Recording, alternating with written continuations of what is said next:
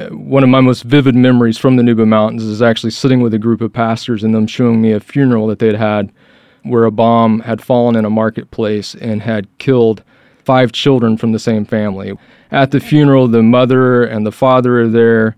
There are five graves. The first pastor just breaks down. I mean, sobbing, tears splashing off of his Bible, and he can't go on. And he hands the Bible to the pastor next to him, and he gets about halfway through his delivery, and then he just breaks down and he hands the Bible to the third pastor who's finally able to finish the funeral. And that's just kind of a vivid reminder to me of uh, just what a difficult place it is and the kind of persecution, the kind of fear that they've been living under. Jesus never promised his followers an easy path. In fact, he told his disciples that the world would hate them. He sent them out as sheep among wolves. Jesus' words came true in the life of the apostles, and they're still coming true today in the lives of his followers around the world. Join host Todd Nettleton as we hear their inspiring stories and learn how we can help right now on the Voice of the Martyrs Radio Network. Welcome to the Voice of the Martyrs Radio, and thank you for taking this time to spend with us this week. This is going to be a little different half hour here on VOM Radio as we talk about the attacks last weekend in Sri Lanka and as we talk about recent developments in the nation of Sudan. If you're a longtime listener to VOM Radio, you know that this is not a news show. Every week we talk about the testimonies of persecuted Christians and those who are doing gospel work in restricted and hostile nations. Most of the time, these testimonies are timeless. And if you listened last week, you know that I said we'd be talking about Iran this week and hearing what God is doing in that nation. And we will share those stories, but not until next week. We've decided to sort of break the mold this week because of some very significant things that have happened. First, we're going to talk about the Easter morning attacks on churches in Sri Lanka, which affected literally hundreds of people there. And then we're going to talk about Sudan, where the government of dictator Omar al Bashir has been pushed out of power. And we want to unpack for you a little bit these two situations and especially what it means for our brothers and sisters that live in these two countries and how you can pray for them during these times of significant upheaval in their nations. First, we're going to talk about Sri Lanka, where, just in case you've been under a rock all week and haven't heard, multiple bombs went off last Sunday morning, Easter morning.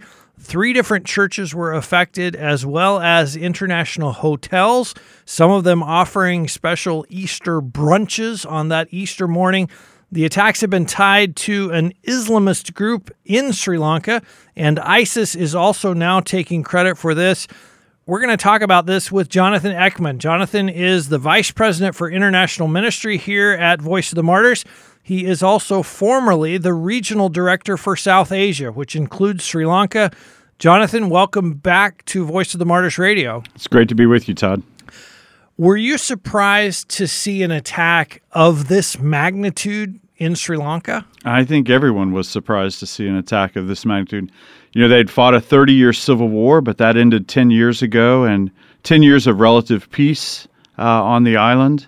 So I, I, think, yeah, the idea of, of suicide bombers attacking churches and hotels in Colombo shocked a lot of people. And were you surprised that it was from an Islamist group. Uh, you know, typically when we have talked about persecution in Sri Lanka, we talk about Buddhist nationalists, we talk about Hindus, we don't talk very often about Muslims. Did that surprise you? Uh, it did. In fact, as we uh, were watching the story unfold, I was thinking it probably was a Hindu group. Was very surprised to see that it was a an Islamic group that would do that. Uh, we're seeing now that it was in retaliation for the attacks on the mosque in New Zealand. So it, it's just more evidence that our world is very intertwined, uh, and we never know where the next attack is coming from. This hit a little bit close to home for you, didn't it? I, I, know when you saw the names of the hotels that were hit, one of them you recognized. Well, sure. I mean, it, there are uh, several hotels, and one of them was the Cinnamon Grand. And I was in Colombo last year, and we had a couple of meals at the Cinnamon Grand at that restaurant that uh, was attacked by the bombers. So yeah, that that's always interesting. It's it's still amazing when you turn on the news some huge attack and you're like, oh, I, have been there. I was so it, it was it was uh, interesting to, to hear that name come across. Does that affect how you think about travel and how you think about uh, the thing it made me think about is how we pray for our staff members that are out on the road because you never know. Right. You never know. It didn't really cause me to to change the way we think about our staff and where we travel. We we try to be smart when we travel, but just like we said, this event happening in Sri Lanka, no one would have guessed that. So we never know, you know, when something may happen. We do pray for our staff, and we would encourage, I would ask your listeners to pray for our international staff as they travel into uh, countries like this all over the world. Let's finish up as we finish up every week on Voice of the Martyrs Radio with how do we pray? This attack has just happened. The the latest numbers I've seen 321 people killed, hundreds, hundreds injured. How do we pray for the nation of Sri Lanka and for the church in Sri Lanka right after these attacks have happened? Well, I, I had a feeling, having been on your show before, that you were going to ask me that. So I brought with me some prayer requests that we've received from our partners in Sri Lanka. So let me just mention these, and, and I would ask your, your listeners to pray for these specific things. The first request we're hearing is pray for protection and peace for Sri Lanka. Uh, it is a very unsettled time uh, in Sri Lanka right now. They have a history of civil war, so that puts a lot of people on edge. And it wasn't that long ago, 10 years mm-hmm. ago. So pray for protection and peace for Sri Lanka. Pray for healing for the wounded. So many people, more than 500 wounded. Pray for them. Pray for comfort for the families of those who were killed. Pray for Christians and especially pastors to seize this moment as an opportunity for the gospel to continue to go forward uh, in Sri Lanka. Because of this, everyone is thinking about spiritual issues and eternity at this moment. And then the one request was no more attacks. Pray that there would be no more attacks uh, in Colombo or on the, the island of Sri Lanka. Uh, so th- those are things, specific things that your your listeners could pray for that would be very helpful. And I love the fact that that came from the field. That came from within the country saying, hey, this is what we need to pray for right now. Yes, I just jotted these down from emails that we've been receiving. I want to encourage our listeners will you commit this week to pray for the nation of Sri Lanka? So much is going on there. And as you've heard, there's some very specific ways that you can pray. The other thing I want to encourage you to do, if you're curious about what's it like to be a Christian there, we have had Reverend Godfrey Yogaraja, who is the head of the National Christian Evangelical Alliance of Sri Lanka, right here on VOM Radio. You can go to vomradio.net and listen to that conversation and hear what happens at the village level, what happens at the national level as far as when someone becomes a Christian, what leads to persecution? What does that persecution look like? And again, we'll finish with how do you pray? Uh, he will have some specific requests to pray for Christians in Sri Lanka. Jonathan, it's always great to have you on VOM Radio, and uh, I love the fact that we can come in the studio right after something like this has happened and really equip our listeners to pray for the nation of Sri Lanka. Thanks, Todd. Appreciate it. We're going to switch gears now and talk about the nation of Sudan, where the dictator Omar al Bashir has been deposed after widespread protests that go back all the way to December. Since then, there have been two different men reportedly in charge of the government in Sudan, with the military uh, installing a state of emergency, promising that there will be elections within two years, uh, a timeline that has not satisfied the protesters at all. Many of our longtime listeners will remember the story of Peter Jasek. He is a VOM staff member who was imprisoned in Sudan, as well as Pastor Hassan Taour, who also was imprisoned with Peter. If you haven't heard their stories, you'll want to go to vomradio.net and listen to them. Uh, amazing stories. I don't think I'll ever forget Pastor Hassan talking about laying on the floor in prison and crying tears of joy because the presence of God was so real to him in those moments. So go to vomradio.net and listen to those stories. One of the ironies that I noticed in the reporting about Omar al Bashir is that he has reportedly been locked up in Kober prison. That's the same prison where Peter and Pastor Hassan spent the final weeks of their imprisonment. So now the dictator whose government locked them up in Kober prison is locked up in Kober prison himself. To help us look behind the scenes on what has changed in Sudan and what it means to the Christians there is Sean Paton. Sean is the Africa Regional Director for the Voice of the Martyrs, overseeing all of our work on the continent of Africa. It's a job that you inherited, Sean, from Peter Jasek when he went to prison in Sudan. So, welcome back to Voice of the Martyrs Radio. Thanks, Todd. It's good to be here. Let's start with a bit of history because Omar al Bashir has been in charge for 30 years. Mm-hmm. What has that meant? What has persecution looked like under his regime for the last 30 years?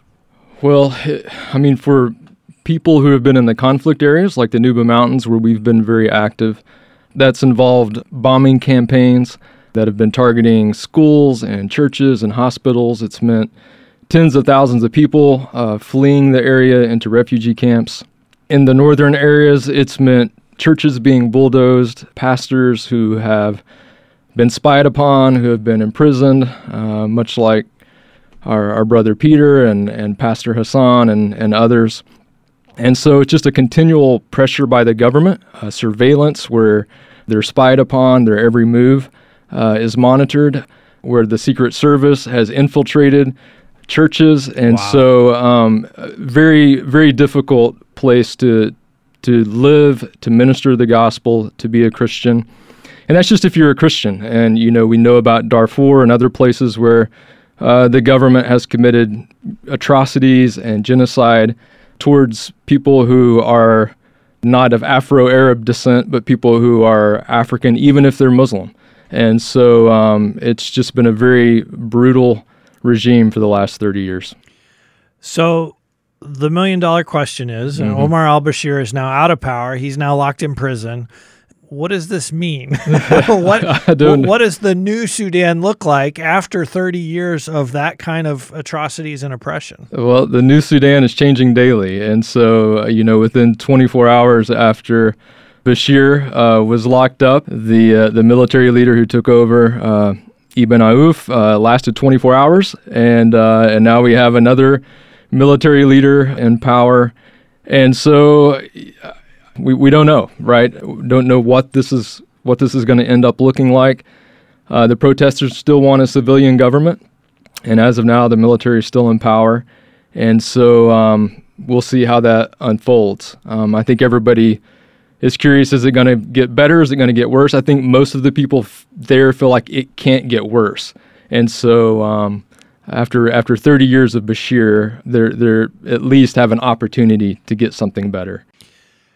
How optimistic are you that we'll end up with something dramatically better as opposed yeah. to just maybe incrementally better? Yeah, I don't know that I'm optimistic that you know that that's it's that there's going to be wild democracy, you know, in Sudan in some way. You know, one of the things that, that led us to this point is that not only was Bashir a dictator, but things had gotten so bad economically as mm-hmm. well as inflation was at 70%. And this all started with the bread riots that eventually led to uh, Bashir being ousted. And so I think, you know, there is an opportunity that maybe things are going to be better economically, that there may be uh, some freedoms that are gained. And certainly we're praying for that. I mean, we would love to see greater religious freedom. We even saw in the news just the other day of some lifting of restrictions on the media and on censorship, replacing heads of in, in the intelligence service and the army and the police. And so uh, those could all be very positive things, but ultimately we don't know. What is the percentage of Christians or, or how many Christians? Because I know we talk about an election. Boy, yeah. it would be great if they had an election. Yeah. But if Christians are only what five, uh, evangelical Christians, maybe fifteen percent. Okay. Uh, you know, so still a minority, very very much minority, sixty percent Muslim, and certainly a minority in the electoral process, right. if if and when it comes to that, right. And we've seen in places like Egypt, some sometimes in a vacuum of power like this, um, you can get some radical Islam that comes in, and things actually get worse. And so, uh, certainly praying against that. How much has radical Islam been a force behind Bashir and his regime? How much has he presented himself as I'm doing this for Islam. Yeah, it's, it's been a, his agenda. I mean, the Islamization of Sudan and the Arabization of Sudan have, have been his two main agendas. which is why sometimes it, it doesn't make sense if you think of him persecuting even Darfurians who are Muslims, but they're black. They're Right. not Arabs, and that's part of the Arabization. So it's not just religion; it's also it's it's it's also ethnicity. ethnicity as well. Yes, and so that yeah, Sharia law and Islamization of the country has been at the forefront of what Bashir has been about. So, uh, you know, just talking off the top of my head, the if the people who are protesting and eventually will be voting associate the state of their country, which is complete chaos and disrepair, and the economy is broken, mm-hmm. if they associate that with Islamism, hopefully they maybe vote a different direction, vote for more openness. Yeah, yeah, and I and I think we've seen that. I mean, in other countries where people realize that that the ideology is is part of what you know drives the economy and things like that. And so, yeah, hopefully there would be a, realization of that. And and we're also hoping, you know, one of the things that's been very difficult for us is Bashir has had a blockade on all kinds of humanitarian aid into the country, and so we've talked about the displaced peoples and uh, the bombings that have occurred in the Nuba Mountains, but people have had great difficulty in aiding those people uh, because of the blockades and, and the policies he's had in place. And even Voice the Martyrs, as we have delivered aid to some of those places, that's completely illegal. It is. Uh, and Peter Peter ended up 14 months in prison over over part of that. That's right. What are you hearing from the church in Sudan as far as what they anticipate or what they expect, uh, or are they kind of laying low and, and trying to stay out of sight? I would I would call it a cautious optimism. I mean, certainly to see Bashir go down is is something they've been praying for and something they're rejoicing over and thanking the Lord for, and cautious about what the future means as well. What types of things is VOM doing and do you and again we're talking very very early in this process but do you anticipate our work will shift or, or change in any ways or probably more of the same I think uh, probably more of the same. In the conflict areas where you have a lot of displaced peoples where they don't have access to water and medical care and basic necessities, we'll continue to provide those things. I don't see the SPLA or some of the people who are in the conflict areas laying down arms anytime soon. Blockades against humanitarian assistance may be lifted, those things may become easier, but the humanitarian crisis doesn't die overnight. And so that will continue. And then our supporting of evangelistic efforts uh, within Sudan will continue as well. And if there is greater religious freedom, if the country opens back up to let potentially missionaries and others from the West have more activity inside the country, that will make those things easier. If anything switches for us, I think it will switch more from responding to persecution and the, the humanitarian crisis that's been created because of the persecution to putting more energy and efforts into uh, the advancement of the gospel within the within the nation of Sudan. you've been in some of those camps. Hmm what is life like in those displaced person camps? Um, it's it's difficult, you know, and a lot of these places that we've been into are not just the camps, but actually up into the the Nuba Mountains themselves, where people are living under rocks and literally taking cover from bombs that are dropped frequently. And you know, you see the unexploded ordnance everywhere. You know, it's like l- bombs that look like lawn darts that are you know seven feet sticking out of the ground. Children playing on tanks, and so it's just a it's a surreal place. One of my most vivid memories from the Nuba Mountains is actually sitting with a group of pastors and them showing me a funeral that they'd had uh, just a few weeks prior, where a bomb had fallen in a marketplace and had killed five children from the same family. It was, all, in fact, all of their children. And so Wow. at the funeral, the mother and the father are there. There are five graves laid out, and they're burying all the children at one time. And the pastors there who are doing the funeral, the first pastor just breaks down. I mean, sobbing, tears splashing off of his Bible, and he can't go on. And he hands the Bible uh, to the pastor next to him, and he gets about halfway through his delivery, and then he just breaks down and he hands the Bible to the third pastor, who's finally able to finish the funeral. And that's just kind of a vivid reminder to me of uh, just what a difficult place it is and the kind of persecution, the kind of fear that they've been living under, and the fact that it's it's fallen on some of the least of these, you know, children who are at the marketplace or who've been bombed in their schools or people who've been in hospitals who have who have died and so everybody in that area has been affected. Is there any sense that the politics of the Nubas will change with the overthrow of Bashir or is is that still in flux? I think that would take a, a high level political analyst to know that, but uh, I would just say I doubt uh, th- there will have to be a long history of trust. I think before that changes significantly. Yeah. As we finish up, well, how do we pray? Uh, how do we pray for Sudan? How are the, the brothers and sisters there asking us to pray during yeah. this time? You min- uh, mentioned Pastor Hassan at the beginning of the broadcast, and I was um, conversing with him this week let me give you three things that he asked us to pray for. One was for the church to be strengthened, for the church to be united, and and then he asked us to pray for uh, freedom of religion. And I think something else I would add to that is that the that the church would remain focused. It's an exciting time.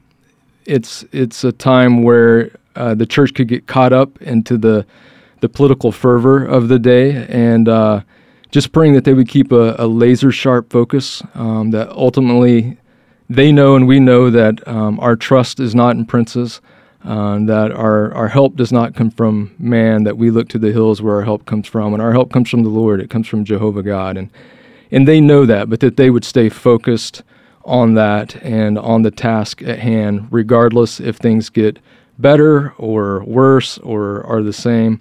And so um, that's my prayer for them, and that the Lord would really bring about an awakening.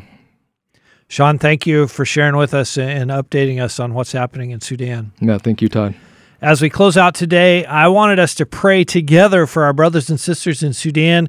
And I couldn't think of a better person to lead us in prayer than Peter Jasek, formerly a prisoner for Christ in Sudan, Peter's actually working on a book that's going to come out next year telling his story, and I've been blessed to see an early draft of the book. And I can tell you that a part of Peter's heart is still in Sudan, and it's probably always going to be in Sudan as long as he lives. So I asked Peter if he would lead us in prayer for Sudan from his home in the Czech Republic. Let's bow our hearts and join with Peter to pray right now for our brothers and sisters in Sudan. Dear Heavenly Father, we exalt your holy name over the country of Sudan. We are lifting up our brothers and sisters in Sudan before your throne. They don't need to worry about the fact that the military Islamists related to President Bashir have captured power in Sudan. They know that you are the Supreme Lord. You change times and seasons. You remove kings and set up kings. Lord, you have set them free from the power of sin no one else can give this freedom to them, and no regime can take that freedom from them. Lord, we ask that you will give courage to our brothers and sisters in Sudan to continue fulfilling your great commission, to preach the gospel there and to make disciples from all people, including the Muslim majority. We pray that you will give them the words in opening their mouths boldly to proclaim the mystery of the gospel. Lord, we especially pray for the Muslim background believers who are still in hiding. Please give them courage to be the salt of the earth, to be the light of the world in Sudan, the city set on a hill that cannot be hidden. Guide them with your Spirit to confess your name before men. Father, we pray this in the name of your Son, Jesus Christ. Amen. Amen. Thank you, Peter, for leading us in prayer for the nation of Sudan and for our brothers and sisters there. I encourage our listeners continue to pray for Sudan in the weeks to come. There's so much going on there. There are so many decisions still to be made. So keep praying and share this episode with Christian friends. Encourage them to pray as well. And if you want to hear Peter's amazing story of his arrest and the months in prison in Sudan, you can just go to vomradio.net and in the search bar enter the word Sudan. You can also hear Pastor Hassan, who we've had on VOM Radio. Again, that website, vomradio.net. Next week, we really will share about how God Jehovah is moving inside the Islamic Republic of Iran. You won't want to miss the amazing stories of how God is at work there, so join us again next week, right here on the Voice of the Martyrs Radio Network.